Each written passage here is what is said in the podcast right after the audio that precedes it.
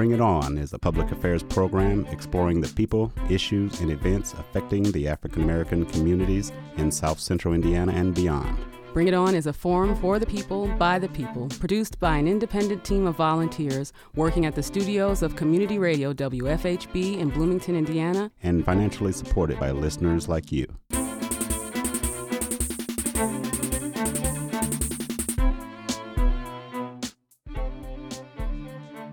Okay, good evening. I'm Clarence Boone, and welcome to Bring It On, a multiple award winning radio broadcast in our 16th year as Indiana's only weekly community radio show committed to exploring the people, issues, and events impacting the African American community. Good evening. Hi, Clarence. It's good to be with you this evening. Hey, I'm Liz. Liz. As discussed on last week's show with representatives from MCCSC, locally and nationally, there is a great concern and frustration over vaccinations and mandatory masking policies. To sort of take a, another slant on that discussion, um, rather than continue on with all the frustrations and concerns that's being played out every day, you turn the TV on, you'll see it. There's some deeper dives that we want to take today. And so to continue a discussion, we've invited medical and, and, and individuals from the medical arena and the scientific community to come on as distinguished guests. We have Tom Harris Mollis, MD, who is an infectious disease specialist with IU Health Southern Indiana Physicians, his medical school, infectious disease fellowship, and internal medicine residency were all completed at Indiana University School of Medicine. He is board certified in internal medicine, critical care medicine, and infectious disease.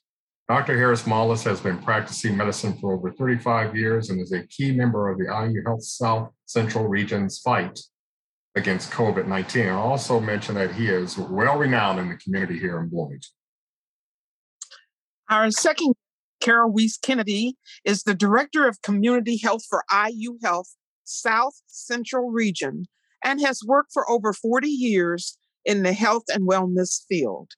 Other professional experiences include serving as Program Director of Adult Health and Cardiopulmonary Rehab for the Monroe County YMCA from 1981 to 2002, and then on to work with occupational health at Bloomington Hospital.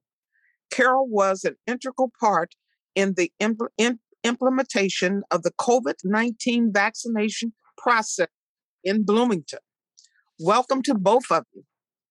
And before we get underway, and and uh, I just want to go on record as making a, a, statement in particular for this uh, conversation that is much needed, um, and we're going to keep it within parameters because I see a lot of conversations on the media, both um, podcast, TV, radio, and they're all over the map. We we really want to fine tune this. So first, we bring it on.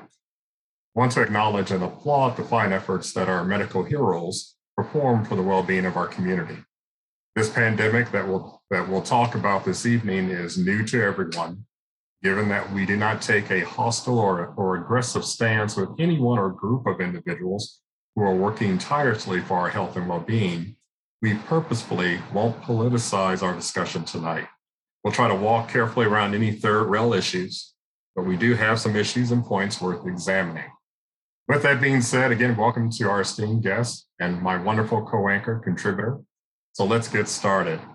Um, by way of introduction, as we sort of put the first question out there, if you want to take some time just to introduce yourself uh, and tell us a little bit about yourself as well as answer the questions. We hear what's going on nationally, and we hear some of the unfortunate events that are taking place in different states, and they don't need to necessarily be revisited, but it's it's sort of wreaking havoc out there with uh, the Delta variant. What are we seeing locally in terms of COVID rates, inpatient rates, and vaccination rates? And I'll start off uh, with Dr. Harris Mollis and then uh, to uh, Ms. Weiss Kennedy. So, Dr. Harris Mollis. Certainly, I think um, you know um, Carol uh, can certainly speak to the some of the vaccine uh, statistics and so forth, but um, this Delta variant surge is something we were hoping that we would avoid. Um, We knew that this virus mutated, but um, it was a little bit surprising to see a variant emerge with such a increase in its transmissibility. And this is what uh, was obvious on the news, spreading through India, spreading through the United Kingdom in the, uh, a few weeks and a uh, couple months, you know, in, in advance of what we're experiencing here. So we are in the middle of a surge. The cases are still increasing throughout the United States and in here in Indiana and here in Monroe County. Um, uh, it is certainly more transmissible, probably three to four times more transmissible as the original strain was. Um, there is some debate as to whether it is more virulent in terms of causing disease. Is it more serious or not? There's some data from Europe and Scotland that suggested that perhaps it was. I think it's hard for us to tell. It's it's probably in the same ballpark, probably similar to what we've what we've experienced before um, uh, in that regard. Um, so we're uh, hoping that we can get through this surge without uh, a big, more of a strain on the healthcare system and uh, uh, avoiding as many deaths and serious illnesses as we can. If there's something in your introduction that we did not mention that that bears mentioning, if you be so kind as to mention that, and then of course let's um, go ahead with the question afterwards. Uh, I, I no. would just like to be clear on how it's transmitted. Is it airborne? Should uh, is touching things? Just how is it transmitted? What are those specifics? So, as you recall, over the past year, there's been a lot of discussion of that. Well, how is this transmitted? Can I go to the grocery store and pick up my groceries? Can I, you know, what? How is it transmitted? What we've learned is that it is not transmitted very readily by touch, by surfaces, by things that you come in contact by hand. It can be transmitted, but its major route of transmission is via the respiratory route. So that is people breathing, coughing, sneezing, creating droplets in the air that you then inhale. Clearly, this is primarily respiratory transmitted.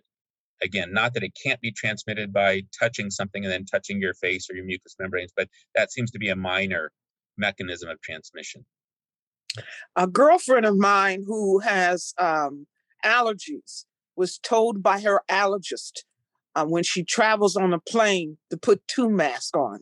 What do you think about that? Well, the issues with masking, double masking, N95 masking is all a matter of levels of protection. Um, and none of these masks are perfect. Um, I think people forget the fact that when we speak of N95 masks, which are supposed to be you know the medical high grade mask, the 95 means that 95% of particles of a certain size, four microns or less, are filtered out. So even there, they are not saying that those masks are 100%. The point being, though, that most respiratory droplets um, are, and the ones that carry viruses, are filtered out by these masks. And so um, uh, they do offer some protection to the individual who's wearing them. Perhaps more potently, if I am carrying coronavirus and I am wearing a mask, it prevents those viral particles from entering the air. And it's better at preventing me from spreading it even than it is in you from getting it. Wearing two masks, the idea behind that is that the second mask helped seal the, the, the uh, mask onto the face so there was less gaps and that probably would increase the effectiveness of the mask. Um, you know, people read all kinds of things. The masks work, the masks don't work. You know, why do we have to wear masks and so forth? I can tell you from a hospital setting where we have some control over it. It's very interesting that you know back last year in the spring, we had many healthcare workers become COVID infected, and we looked at this very carefully. Um, and what was interesting is we mapped it all out and we found that the healthcare workers that were getting COVID were not taking care of the COVID patients. They were wearing a mask and they were protected and they did not become infected. Initially, we put patients who we thought did not have COVID into a separate area of the hospital, and the nurses there did not wear masks because we thought it was only transmissible when you were symptomatic. but that's where they got it. And as soon as we changed the policy and said, stop, everyone wears a mask when you walk into the hospital, everyone wears a mask, the number of infections dropped to zero. So, you know, from a from the healthcare setting that wearing even a surgical mask, and we're not talking N95, just regular three-layer surgical mask that you can buy, you know, at the store, they are effective in preventing uh, in transmission of infection. Thank you. Uh, Ms. Uh, Weiss Kennedy. Now, now, before we go further, may I call, what may I call you both? Because um, is Carol, are, are you fine with that?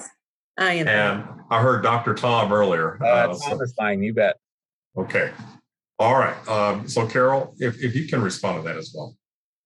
Yeah. So um, if we think about vaccination rates for our county, for Monroe County, you know, when we had the vaccination clinic open, the 1A site near the hospital, we were so excited because we had full schedules, we had people coming in, very interested. And I feel like we quickly rose to, you know, vaccinating 50%. You know, our county, we had over 50%, and we were creeping up, maybe close to 55 um, more vaccine became available. The 1A hospital sites were, you know, were just transitioned out. And um, we've seen the vaccination rate kind of stay steady around that. It didn't, it hasn't continued to grow. Um, we are in Monroe County. We're one of the um, higher vaccinated counties. So we are above that 50%. Um, and probably by zip code within our county, we have some higher levels within each of our zip codes. So we still have some work to do in our county. Um, Monroe County is a service area for a number of our surrounding counties. And that's where we really would like to see an increase in vaccination um, for those people that are living in those counties. And and um, so there's um, there's some potential there for us to be able to to help with that as well. Well, Carol, are you going out to the counties or are you expecting those people to come here? So we do a variety of things. In community health, one of our departments is the Monroe County Health Department. Or, I'm sorry, the Monroe County Public Health Clinic. And we work with the health department. We re, we have a contract with them, and so we do the clinical side of what a health department does. Um, we focus on Monroe County, and we go out into the county. So we have set up a number of pop-up clinics that we call um, throughout the county, and um, you know, going to targeted locations um, where people are not vaccinated and offering the vaccine. In throughout this month, we're transitioning because school is back in session, and schools are one of our targeted populations. So in September, we will um, take the vaccine and go into the schools in Monroe County and vaccinate upon consent from parents within the schools for those that are eligible. So that's going to be the 12 year old plus. Um, we'll give the first dose in September, and then we'll go back three weeks to four weeks later and give the second dose. At that same time, we should have the the annual vaccine for flu, and we can offer that as well. Um, so this has been something that we've done within our community schools um, for years, and um, so the process is well in place. Um, it allows parents to have their kids vaccinated. They don't have to take the day off of work and make an appointment. Um, and so we just we try to take it as close to people as we can, so that we make it as convenient as possible. Sometimes we find out that's the reason they haven't gotten it yet. They haven't had an opportunity to go somewhere to get it. Um, you know, we so it's it's just very helpful to have it on site wherever possible. Okay. I wanted to uh, follow up on that, uh, actually by posing a question that was offered by our co-producer, uh, William Hosea. And, and it's in alignment with what we're talking about. It, it's, um, it's something that I guess when you speak of everyone wanting to do what we should be doing and, and be observant for those that are, uh, we sort of run sometimes into this sort of uh, confusing situation where some of the rules of a mask requirement or mandate are difficult to understand. If we're required to wear a mask upon entering certain facilities, restaurants, and gyms, but then allowed to remove them once inside, how is that effective in protecting against COVID. And, and Carol, I'll, turn that uh, over to you.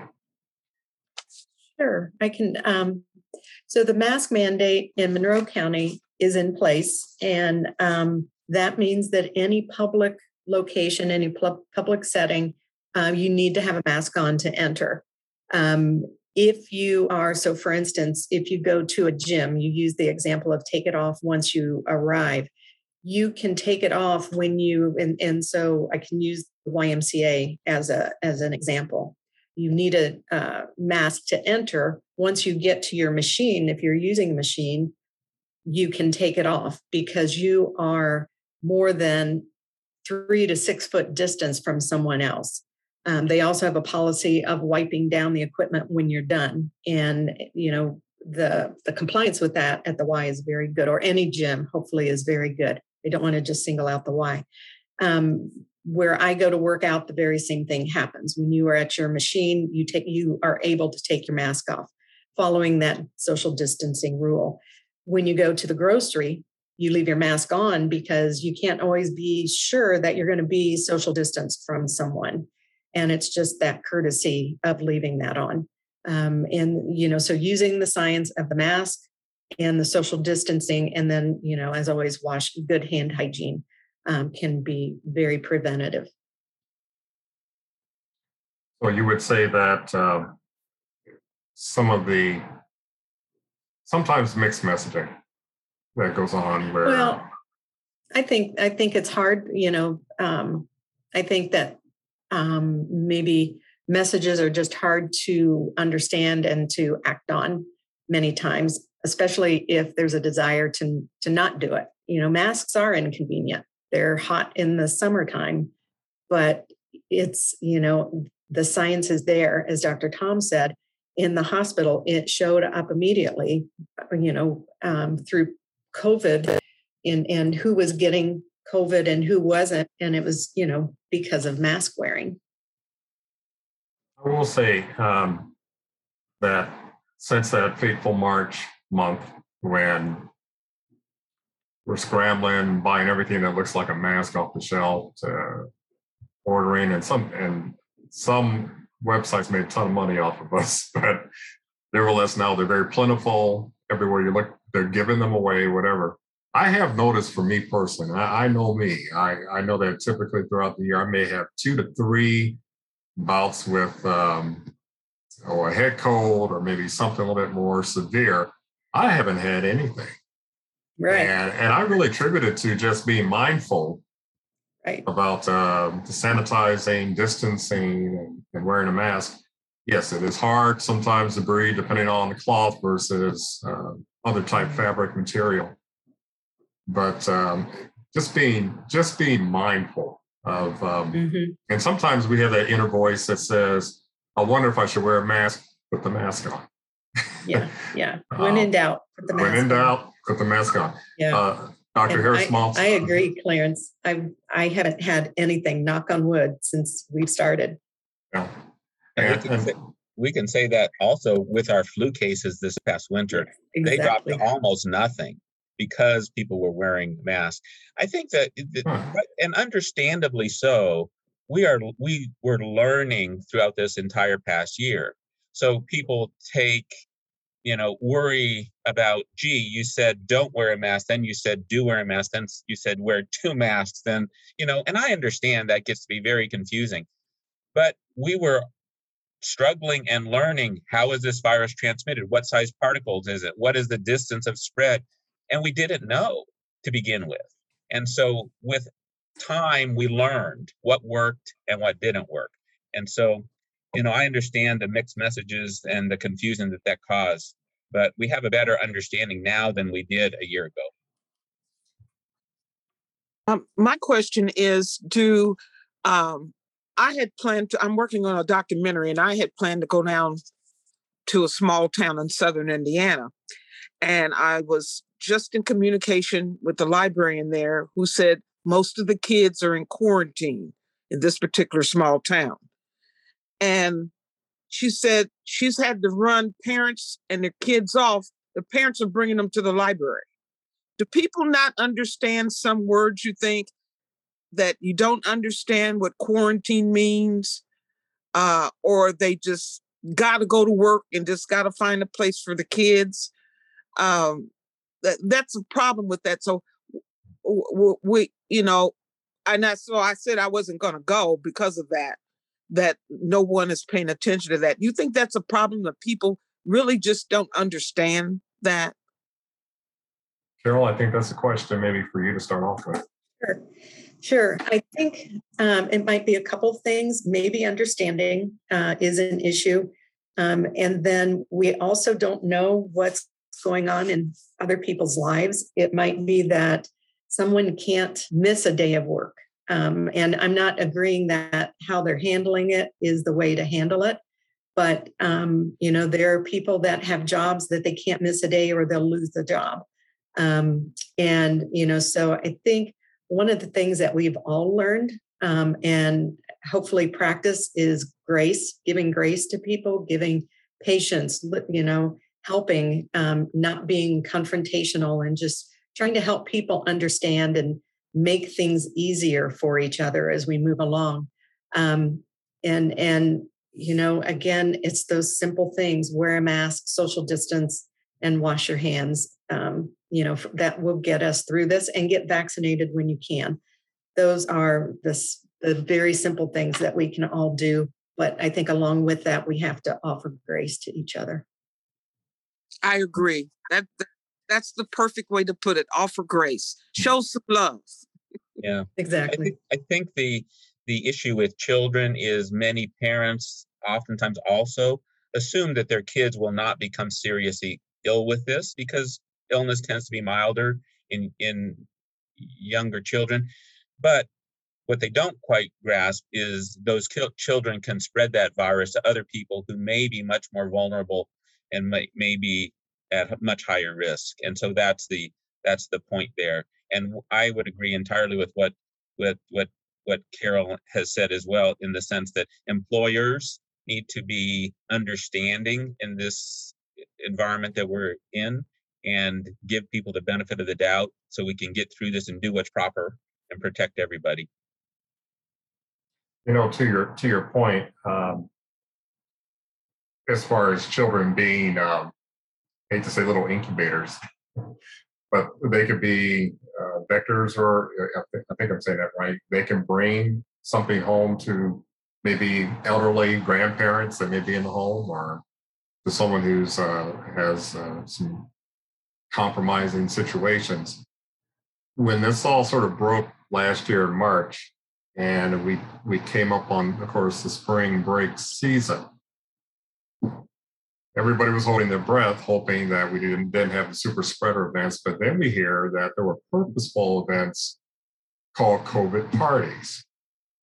Where, where much to you know the mentality of you know when we were little we talked a little bit offline about the chicken pox party where some of some of our listeners may not believe it number one some may recall it but not want to admit it but some of us we were younger we were taken over to our cousin's house that had chicken pox to, to get it out of the way and check that box. But um, but you know, we think as we get older and wiser, we wouldn't make ourselves so vulnerable. But yes, yet that was going on. So we're learning. And just as you said earlier, we're learning. Um, and, and, before we get into myths, I do want to take just a moment because we have a, a lot of questions to ask. I just want to say that if you tuned in to Bring It On, you're listening uh, to two uh, wonderful guests, Dr. Tom Harris Wallace who is an infectious disease specialist with IU Health, Southern Indiana Physicians, and Carol Louise Kennedy, who is the Director of Community Health for the IU Health South Central Region. And they're joining us uh, this hour to talk about just this new variant that's not so much on the horizon anymore, but it's sort of made itself uh, uh, more manifest in our communities. What are some of the biggest myths that you both have heard? And, and let's just put that on the table right now. What are some of the whoppers that are out there? So, and and just as as recent as today, um, there is a belief that there is something in the vaccine that is tracking us. That's I've heard that the most. Um, that's you know that's just that's probably the most common one that really needs to be debunked. Um, you know, if, and if you think about what we do with our cell phones every day and what we like on Facebook and what we answer on Facebook, um, that's what is, you know, that's an example of tracking. There's nothing, and Dr. Tom can speak to the science of the vaccine, but there's nothing in the vaccine that can do that. The other myth or misunderstanding that I think is keeping people from getting the vaccine is the thought that they have to be a documented citizen to get the vaccine. And that's absolutely incorrect. You, we all we ask for is we name an address and a cell phone number so that we can so they can actually get their their vaccination proof um, there is no um, no documentation of citizenship at all asked. Um, we take people from different states. We would we are vaccinating people that are coming in out of the country to go to school here. So it's everyone, you know, hands down is eligible for the vaccine if they meet that age requirement. My question is, Carol or, or Dr. Tom, what about the homeless? How we're oh. taking care of and that's the most diverse group in Bloomington, right there at Seminary Square, unless there's other spots. But how are we vaccinating them? Yeah, so I can speak to that because we have gone again through our clinic, we the Monroe County Public Health Clinic. We've gone on site and we continue to go on site because it's uh, that population changes over. Um, so we have, since we've had the vaccine, we've been to Wheeler Mission, um, we've been to Beacon, we've gone to Friends Place and the Winter Shelter. Um, and we have anywhere that um, there is a, a, group that is willing to get the vaccine, we have taken the vaccine. Um, and if, you know, if before we had Johnson and Johnson, we did Pfizer or Moderna and went back a second time to give the second dose. Um, so, and we continue to work with the shelters to schedule those ongoing vaccination clinics on site. Are you having any trouble with the homeless uh, being vaccinated? Or are they willing to do it? They are. Um, they're those that have shown up have raised their sleeve. We've given. I can't tell you the number because we've been so many different times. Um, but yeah, and we, like I said, we continue to go back. Wheeler um, sets up we set up in their um, main lobby area and we have a monitoring area for them. The team over there that works at wheeler has been really helpful in lining the people um, you know making sure that those that are interested in getting it are there um, when we are there and um, so it's it that has worked really well. I have a question for dr tom. Would you tell our listening audience exactly what are the symptoms I, I, I, because I, I know cough is one. So, what are the symptoms, A to Z? Sure, there are a, a long list of symptoms, but um, headache, fever, uh, loss of taste, loss of smell, cough, um, nausea, diarrhea uh, would probably be the major ones. And that leads into um, a comment that I wanted to make about symptoms and symptoms and one of the myths that we do here.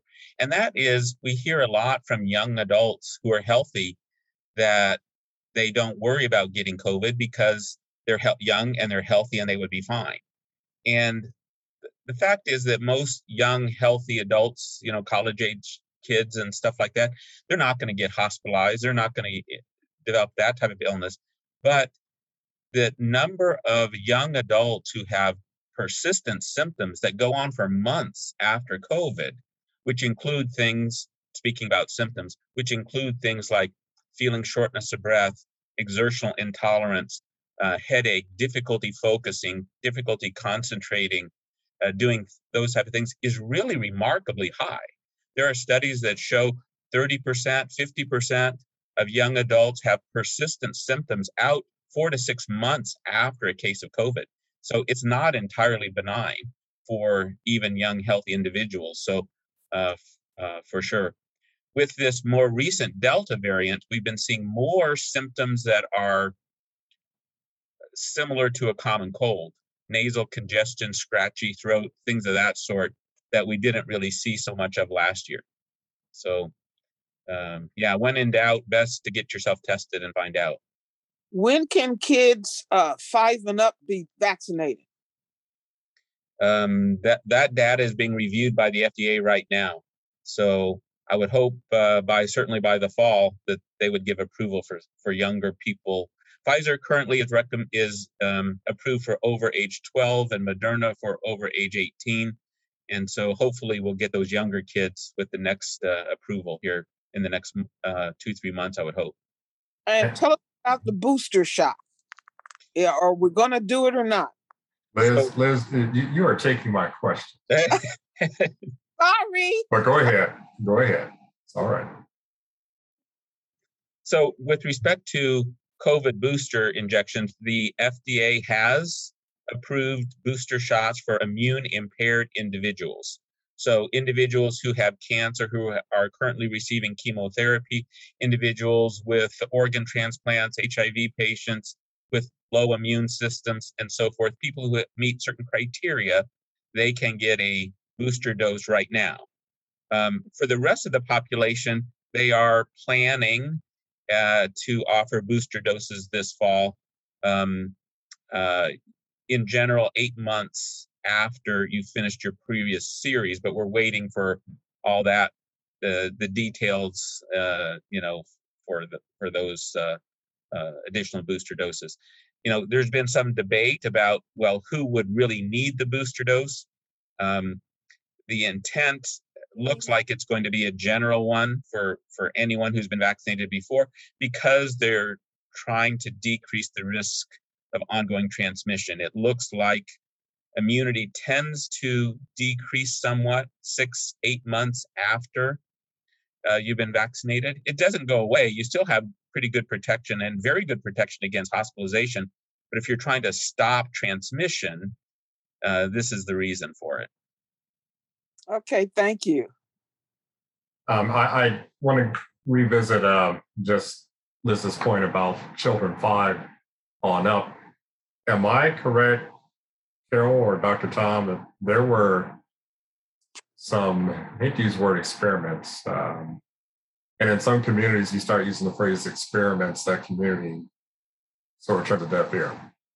And we could talk a little bit about that, a little bit about that, but um, infants were receiving vaccinations. Is that correct, or did I did I mishear? And I don't want to start uh, like a rumor tonight or anything, but were infants in test test scenarios where they were receiving vaccinations? Um, they have done trials. My understanding, they've done trials of the vaccine uh, starting, yes, at young age. You know, I, I don't know exactly when they started. Uh, uh, you know, what ages they've been experimenting. Uh, not at what age they've been doing the experimental trials in, but it goes down, mm-hmm. yes, into very young children.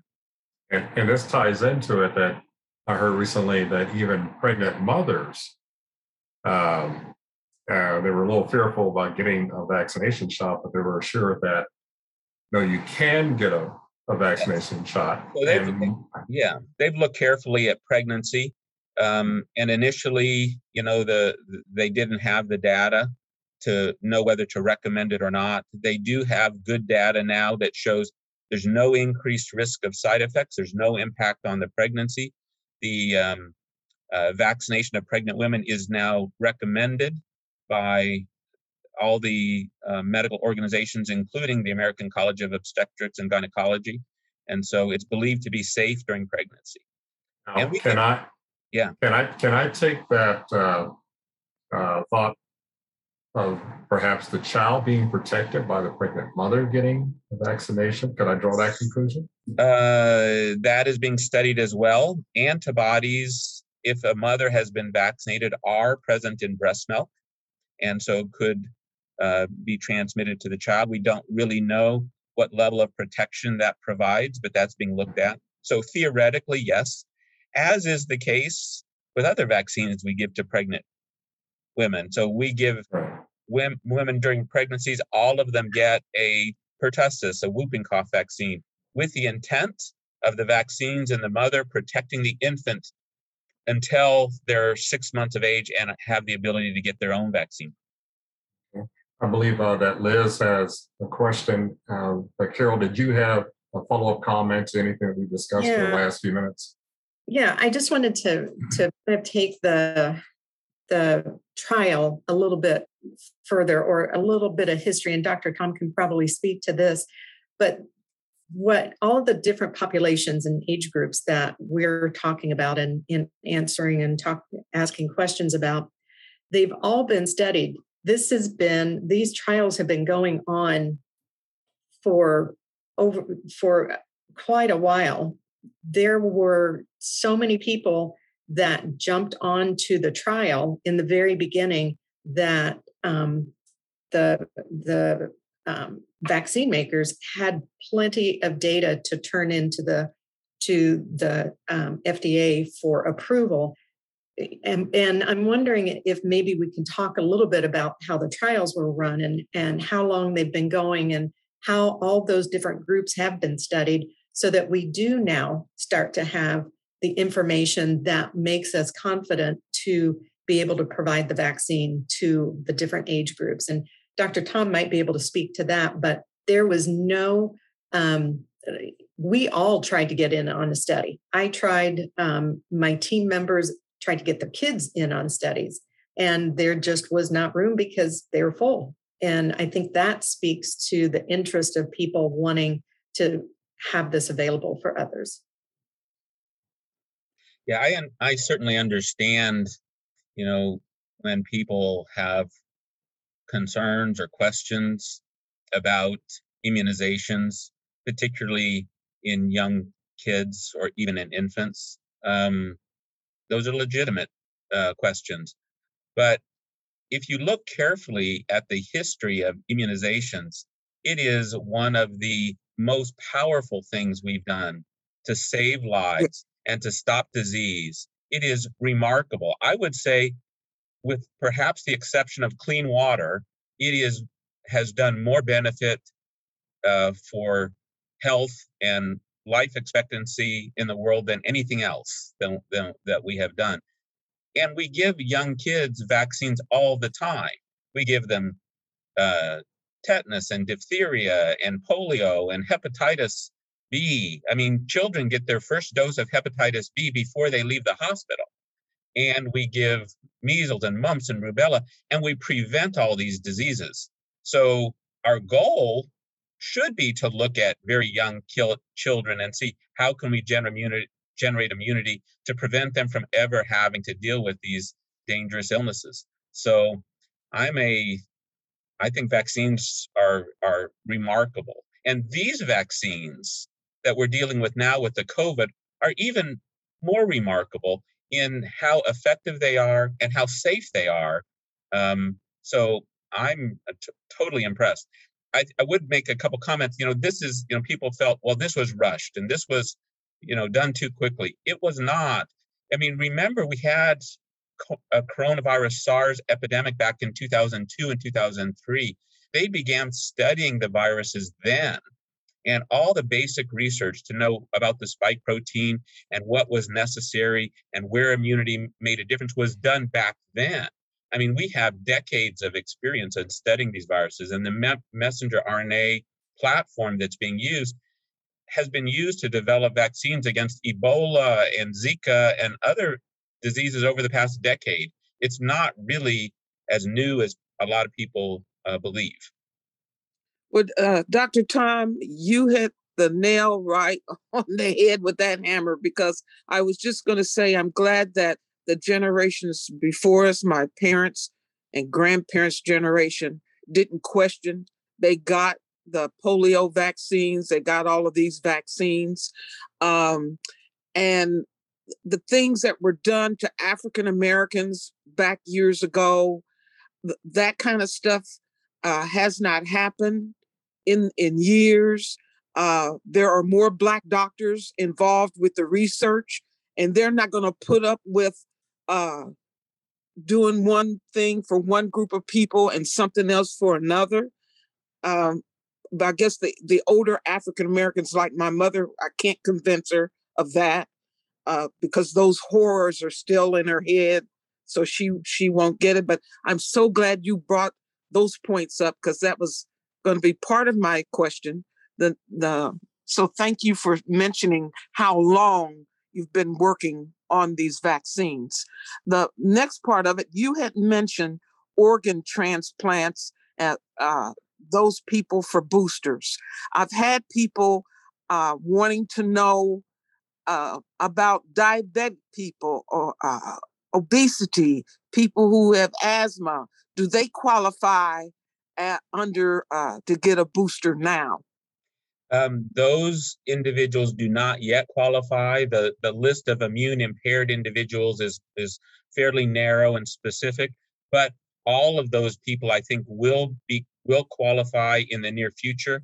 Uh, just within the next many weeks, I think the FDA's policy on routine boosters for everybody uh, will be, you know, formalized and all complete, and we'll be ready to go. Um, everyone's sort of gearing up for that right now, trying to get prepared uh, to make sure uh, that we're all all ready to do that. But um, there should be plenty of vaccine. We're not in the situation that we were at the beginning. The supply seems to be much improved. I think Carol can maybe speak to that. Um, uh, but I think we'll be okay. Do you see us getting a booster every year like we do with the flu shot? You see us getting a, a COVID shot every year? I don't know. I'm kind of oh. hoping that it's not that frequent that we need a booster dose. Um, I think uh, it's certainly possible that this virus becomes just a normal part of our lives and we have to boost uh, we have to keep maintain immunity and then the question will be how frequent does that booster dose is that booster dose needed i would remind people that three doses of vaccines are actually quite common i mean you're familiar with getting a tetanus shot and maybe you get one every 10 years and you're familiar that a hepatitis b series is three shots and a and you get polio at least three or four shots and once you develop a certain level of immunity, it can then last lots longer. So I'm kind of hoping that after three shots or so, maybe our immunity will last longer and we won't need it every year. But I think we'll find out as time goes on when it's necessary. Thank you. For those who've uh, just tuned in, uh, we're having a conversation with uh, Dr. Tom Harris-Smolis, who is an infectious disease specialist with IU Health Southern Indiana Physicians, and Carol Weiss Kennedy, who is the Director of Community Health for the IU Health South Central Region. And um, we talked earlier about the homeless, but for someone who may not, you know, be homeless, but may think, oh, I don't have the money to get a shot. We know it's free, but they may not um, know where to go now because um, I, if if I'm concerned, I haven't received my vaccination, where should I go? And I turn it over to Carol. Sure, thank you. That's a great question. Um, right now, all of our um, primary care and our pediatric clinics have the vaccine. So if you have a, a, physician or a provider here in town, you can request it um, from their office. Um, CVS uh, and uh, I think Kroger are sites, and possibly Walgreens. I don't know that we have as many Walgreens here in town, but CVS and Kroger definitely have the vaccine. Hmm. If you go to myshot.gov, that will give you the location of a variety of sites that you can get the vaccine, and you can even schedule yourself. Here at our office, which is 333 East Miller, we provide Moderna on Mondays and uh, people can call and um, i can put the phone number in the chat. But again that um, myshot.gov will also um, identify our site. Um, we're doing pop-up clinics and if churches or other groups would like to have us bring vaccine to their site we're happy to help with that. Um, but so there are ample places to get um, vaccine here in our community and in our surrounding communities. And then I wanted to mention testing too, because that might be a question that a lot of people have. Um, some of the testing sites have closed, and our you know CVS is a current site that you can get tested. Um, our our pediatric office offices and some of our primary care offices are offering testing, but to be honest, they are being inundated because so many schools um, are opening and um, you know if somebody's been exposed um, a student or a teacher may need a, a, negative test to go back to school. Um, so we're actually working with them uh, to add some additional testing site and additional testing site in the community. Hopefully next week we'll have that information excuse me. And then um, you know just depending on the need we hope that um, you know there might be other community partnerships that can pop that up that that can provide testing. Um, again, that vaccination shot that vaccination site is ourshot.in.gov, and that will um, uh, populate by zip code and location where you can get the vaccine. We, we've not talked at all tonight about countering messages, myths, opinions that Dr. Harris Mollis, um, you probably heard it all.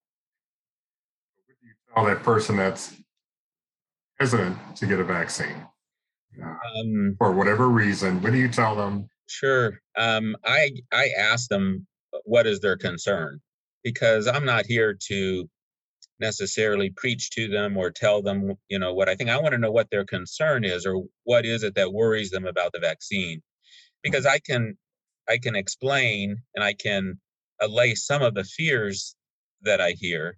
Um, and so that's my first thing. You know, what is it that is your concern about the vaccine? Let's talk about that. Um, you, I've heard a lot of reasons.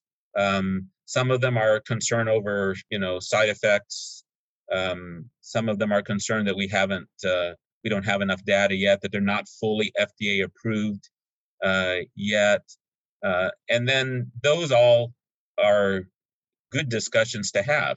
And we provide patients information and see if they can, uh, you know, and see if that would help them make a decision about whether they want to get the vaccine or not.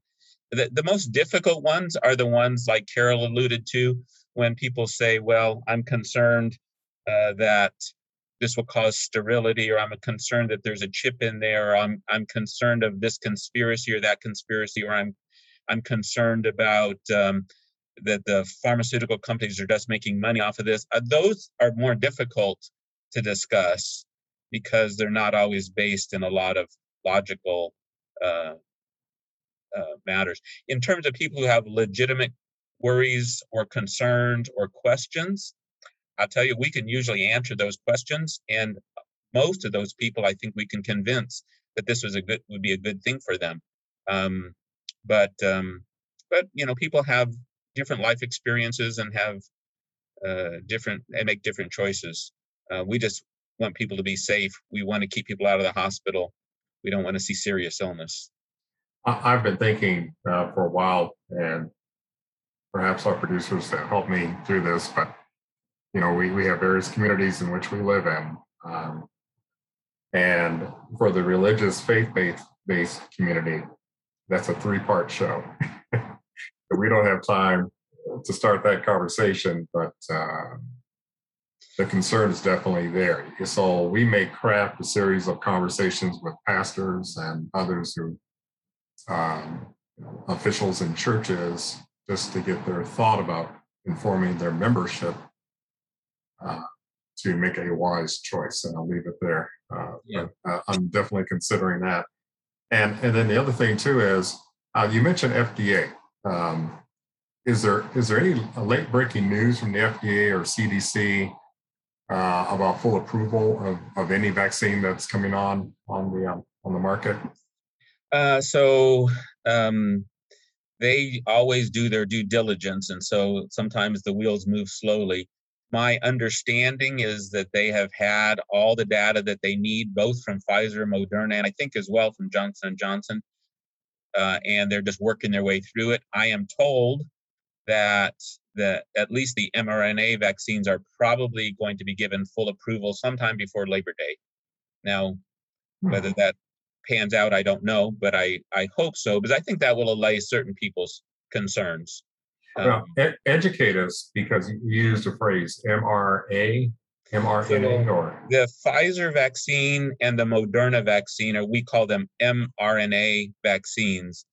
mRNA stands for messenger RNA, and that's the mechanism whereby they deliver information to our cells to generate this immune response. Uh, the Johnson and Johnson vaccine, uh, or the what's sometimes called the Janssen vaccine, that's a different type of vaccine. That's an what's called an adenovirus vector vaccine. And it works a little differently. They both generate the same kind of immune response against the same coronavirus proteins, but they're a little bit different in how they how they create that immune response. So we lump Pfizer and Moderna together as mRNA vaccines. And that's good to know because you use those phrases. I know for me, it kind of went up to a high altitude, but yeah, you so brought it back down. That's, that's interesting because I hear that a lot. They say, "Well, what is mRNA? What is it? What are they injecting into me?" And messenger RNA is a normal part of our cells. Every cell in your body is chock full of messenger RNA. Those are messages that tell the cell what to do and how to respond and what proteins to make. And we're sneaking in a little message there asking the cell to produce a coronavirus protein to generate an immune response. Um, the food that you eat is full of messenger RNA. You are full of messenger RNA. It's a normal component of cells. There's nothing odd or strange or unusual about it. It's a normal component of your cells. We have less than uh, five minutes left, and so I'll turn this over to Liz to ask a final question of our guests. Uh, as final words to the public, especially uh, to older African Americans who refuse to get the vaccine because they're covered in the blood of Jesus. What would you say to those folks?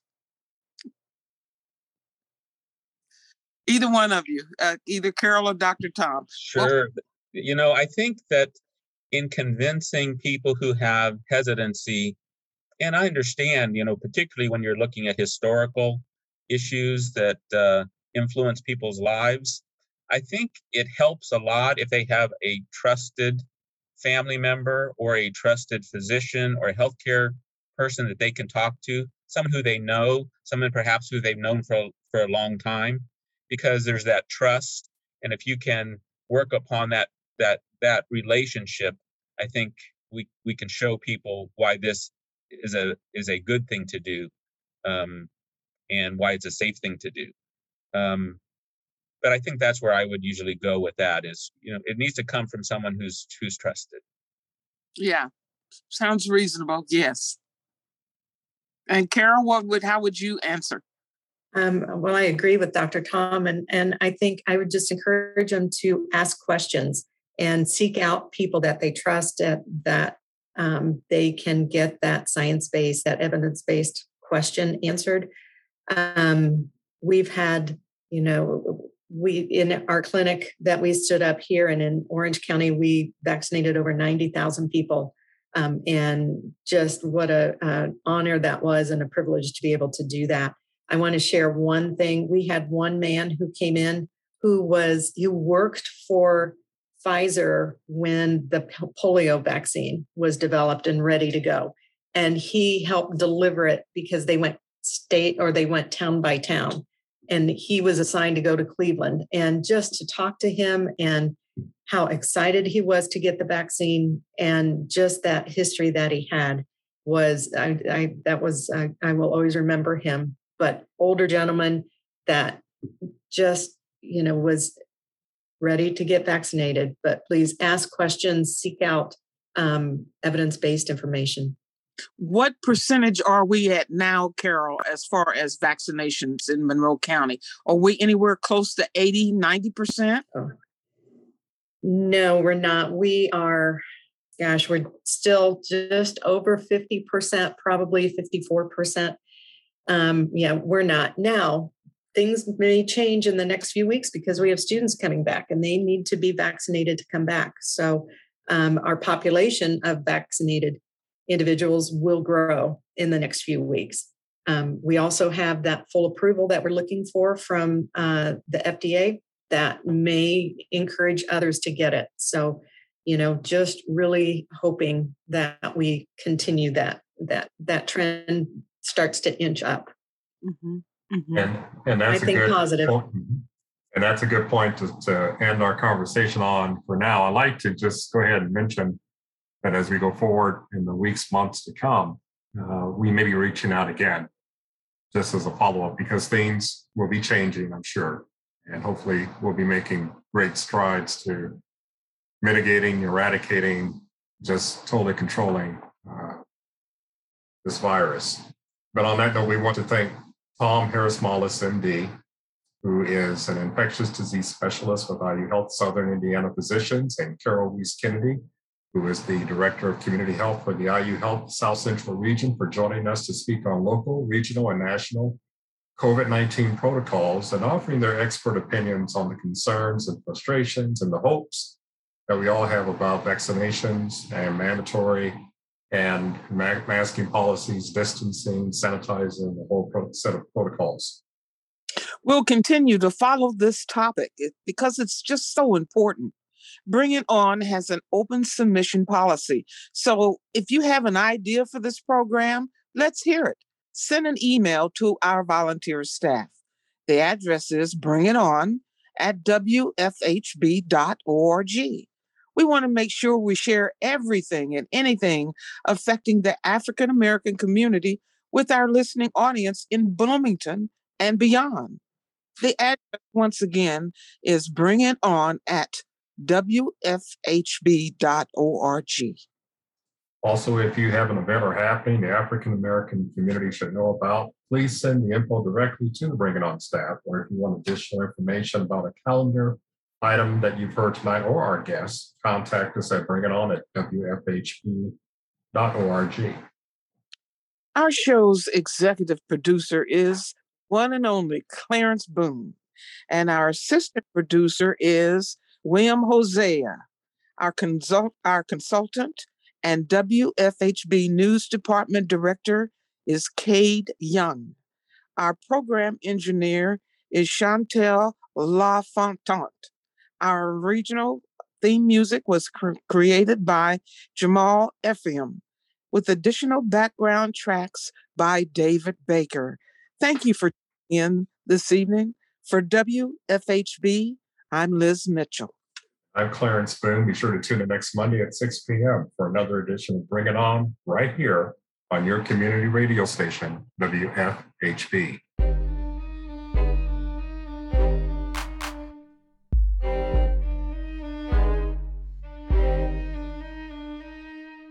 You've been listening to Bring It On, a volunteer powered production of Community Radio WFHB in Bloomington, Indiana.